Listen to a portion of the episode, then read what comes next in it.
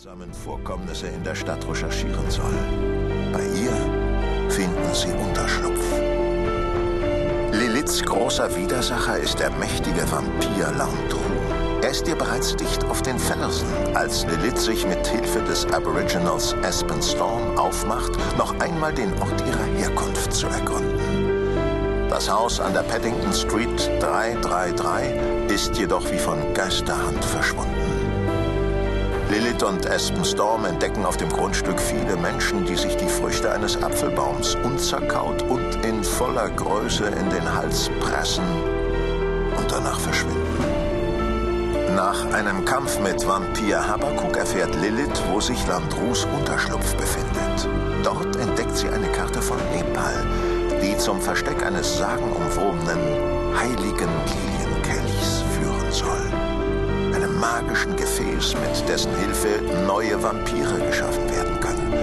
Und das vor über 200 Jahren verloren ging. Lilith heftet sich an die Fersen von ihrem Erzfeind, der bereits nach Nepal aufgebrochen ist. Landru findet sich in dem fremden Land bereits gut zurecht. Die jungfräuliche Bimal wurde das erste Opfer seines unstillbaren Durstes.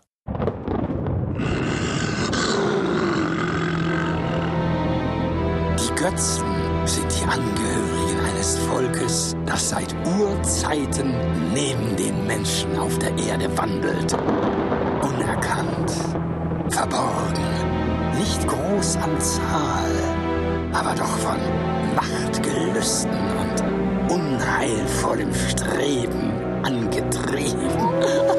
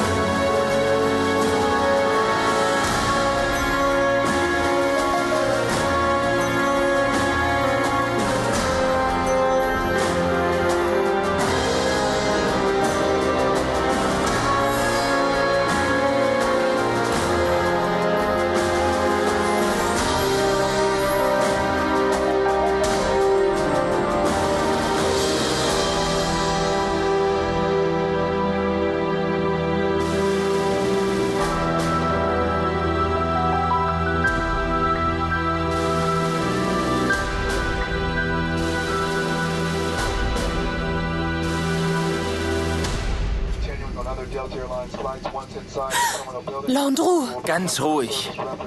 Was ist mit dir, Lilith? Du hast unruhig geschlafen. ist schon wieder in Ordnung. Ich hatte einen bösen Traum. Von ihm. Von Landru? Von Landru. Du triffst ihn früh genug. Kein Grund auch noch von ihm zu träumen. In einer halben Stunde sind wir in Neu-Delhi.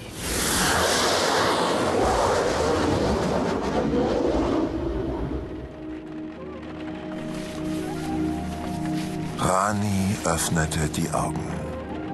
Es war mitten in der Nacht. Zuerst glaubte er, er habe geträumt. Er musste an seine Aufgabe denken. Rani wurde nicht gern an sie erinnert, obwohl er sie gestern erst zum zweiten Mal erfüllt hatte. Mit einem Sack voller Scherben hatte er den Pfad zu den Tempelanlagen erklommen und den Inhalt in den vorgesehenen Felsspalt geschüttet. Als er Stunden danach ohne die fluchbeladene Last zurückkehrte, war noch nicht bekannt gewesen, wen aus ihrem Dorf das Scherbengericht diesmal getroffen hatte. Spätestens nach Tagesanbruch aber würde es sich wie ein Lauffeuer in den Hütten, auf den Plätzen und in den Reisfeldern herumsprechen. Jedes der sieben Dörfer hier oben hatte dieses Scherbengericht und jeden Monat traf es einen von ihnen. Vorsichtig richtete Rani sich auf, sah sich um. Eines der Häuser in der Mitte des Dorfes war von einer gespenstischen, glutroten Aura umgeben.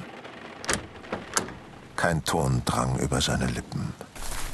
Die Beine setzten sich wie von allein in Gang. Sie zwangen den Jungen auf das erhellte Steinhaus zu. Die Tür des Hauses stand einladend.